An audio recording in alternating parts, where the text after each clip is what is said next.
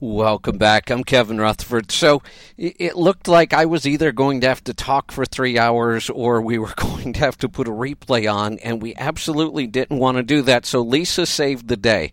Um, grab something to write with because we've uh, we figured out a way to salvage the show today. She's got some calls lined up for me. I'm going to get to those here in just a second, but I want to make sure you have a way to get in. Here's what we're going to do you are going to text your number. If you have a question, a comment, a topic, you want to jump in and join me, a little different today, but we're going to make this work.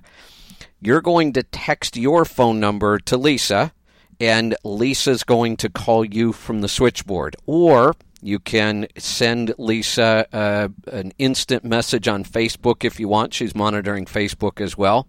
But if you want to send a text directly to her phone, text your phone number and she'll call you back from the switchboard. So send that text to 330 519 3954. Give that to you again. Text your phone number to 330 519 3954 and we will uh, will reach out to you and we'll get you on the air. I'm going to go back to the calls. Lisa worked hard and got some lined up for me here, and I'm going to go back to Dale. So, Dale, let's talk about the weather. I I thought I was going to join uh, Dorothy and Toto this morning. We were we were under hurricane warnings or tornadoes. Uh, it was crazy here.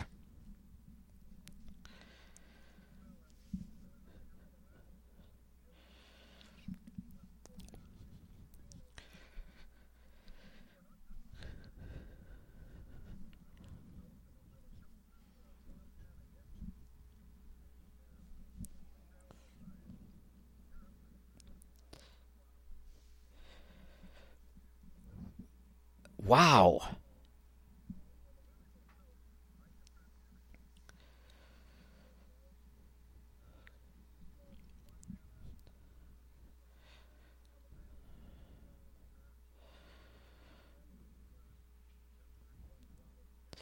That's a lot. Yeah, that's crazy.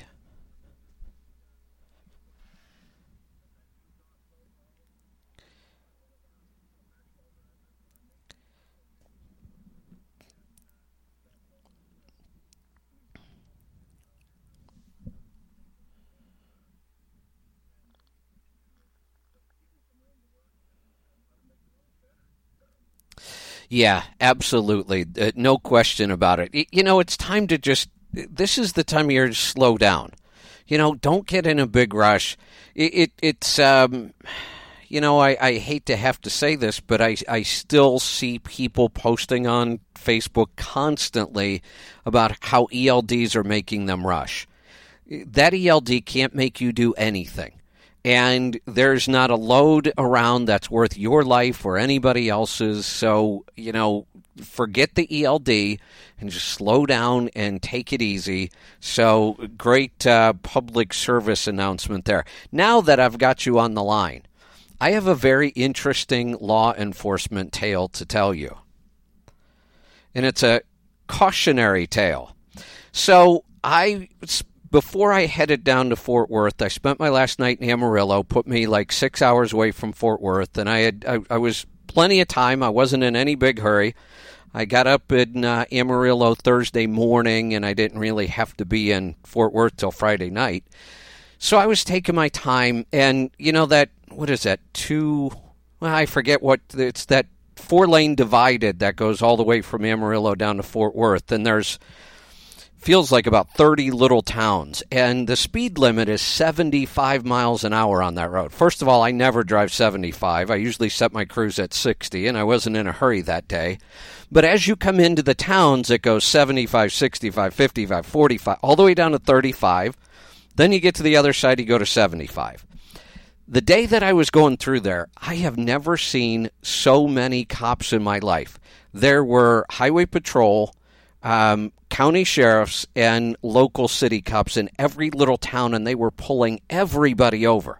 And I thought, okay, I'm not getting a ticket. Every time I saw a sign, and my, my GPS warns me, you know, speed limits changing, I would reset my cruise control to one mile an hour under that speed. So there was no way I was speeding. And I was coming through Childress, Texas, and came into town, didn't see any cops, set my cruise down to 34 right as I was coming through town. I was almost out the other side of town, and I saw a cop, local cop, sitting off on a parking lot to my right. Well, as soon as I went past him, he came out and got right in behind me. And I thought, well, that's a little weird. And then another one came from the left and pulled up beside me and was flanking me, and they were both following me. I thought, hmm, wonder if there's, you know, my satellite dish is falling off or something. So, sure enough, they hit the lights and pull me over. I thought, huh. So I got out because, you know, you get out of the RV on the right side, and I just got out and stood on the sidewalk. And he walked up. He was super nice, and he but he walked up and he said, "You came into town a little fast." And I thought, hmm, wonder how he knows that because he was at the end of town. And I thought, well, maybe somebody. I didn't see any other cars, but I know I didn't come into town fast because I set my cruise right at each speed limit sign. So I thought, well, I'm, I'm just going to be really polite. And I said, you know, I thought I was paying attention. Maybe I just missed a sign. Um, and he said, well, that's no big deal. Don't worry about it. He said, but I just know, you know, a vehicle that size is hard to slow down. I'm like, all right. So he says, come on back. So I go back. I sit in his car. He's talking, asking me about the coach, asked me where I was going. I said, on my way to Landstar. He said, oh, yeah, we see those guys here in town all the time. So he's just about to let me, I don't even think he's going to give me a warning. He's just going to let me go. I thought, wonder why he even bothered pulling me over. Right at that minute, the radio comes back on because he ran my driver's license, and they rattled off a list of violations going all the way back to 2006 DUI, unauthorized use of a motor vehicle, stolen credit cards. I mean, I, at one point, I just couldn't even, I just wasn't even hearing them anymore. Cause it, and I looked at him and I said, Officer, I know you probably hear this a lot, but none of those are mine. I said, I haven't had a ticket in 10 years. I said, I can't even remember the last time I had a ticket. And he looked at me and he said, Have you ever been in jail? And I said, No. He said, When was the last time you were in jail? And I said, Well, when I was 20, I got in a fight while I was in the Army and spent the weekend in jail, but that was the last time. And he said, Is there anything in that coach I need to know about? And I thought, Huh, this is not looking good.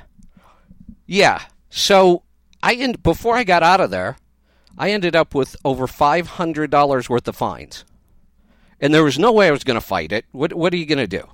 Um, because his whole demeanor changed. He went from absolutely friendly to I could lock you up right now. And I thought, this is really bad. So I left there and I thought, well, that's just odd. So I have a couple friends in law enforcement. I had them run my driver's license. Nothing came back. I had I, I belonged to LifeLock. I had LifeLock do a nationwide search not one single violation. I think the whole thing is a scam.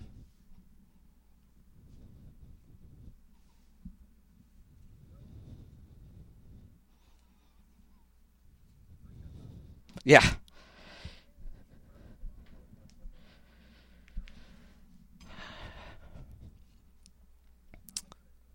I you know, I, I talked to Bruce about this. And Bruce talks to a lot of owner operators, and he said, Childress, Texas. He says, that sounds familiar.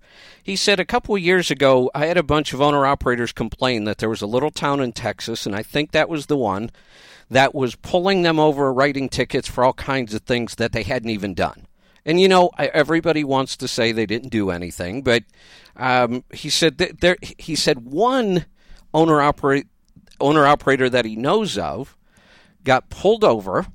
He had the truck he bought had been wrecked, so he replaced the cab on it with a salvage cab. So the cab VIN didn't match the VIN of the vehicle, and they confiscated the vehicle And while he was fighting it, trying to get it back, he had a heart attack and died. Yeah. And he thinks it was the same town. He wasn't sure. He said, but boy, that really sounds familiar.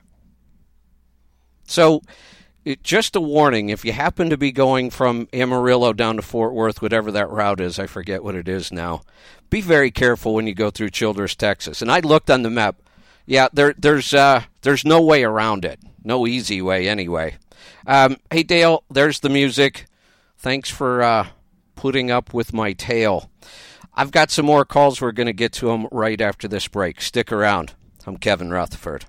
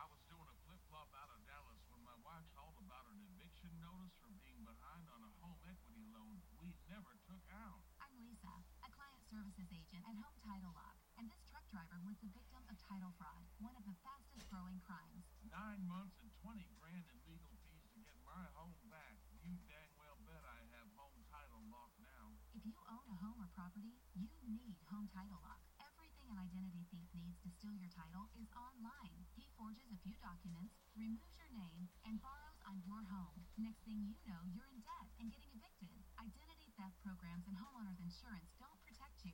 We do. For just pennies a day, Home Title Lock puts a digital wall around your home's title. Sign up for a free scan of the dark web to see if your home's title has already been tampered with. This $60 value is yours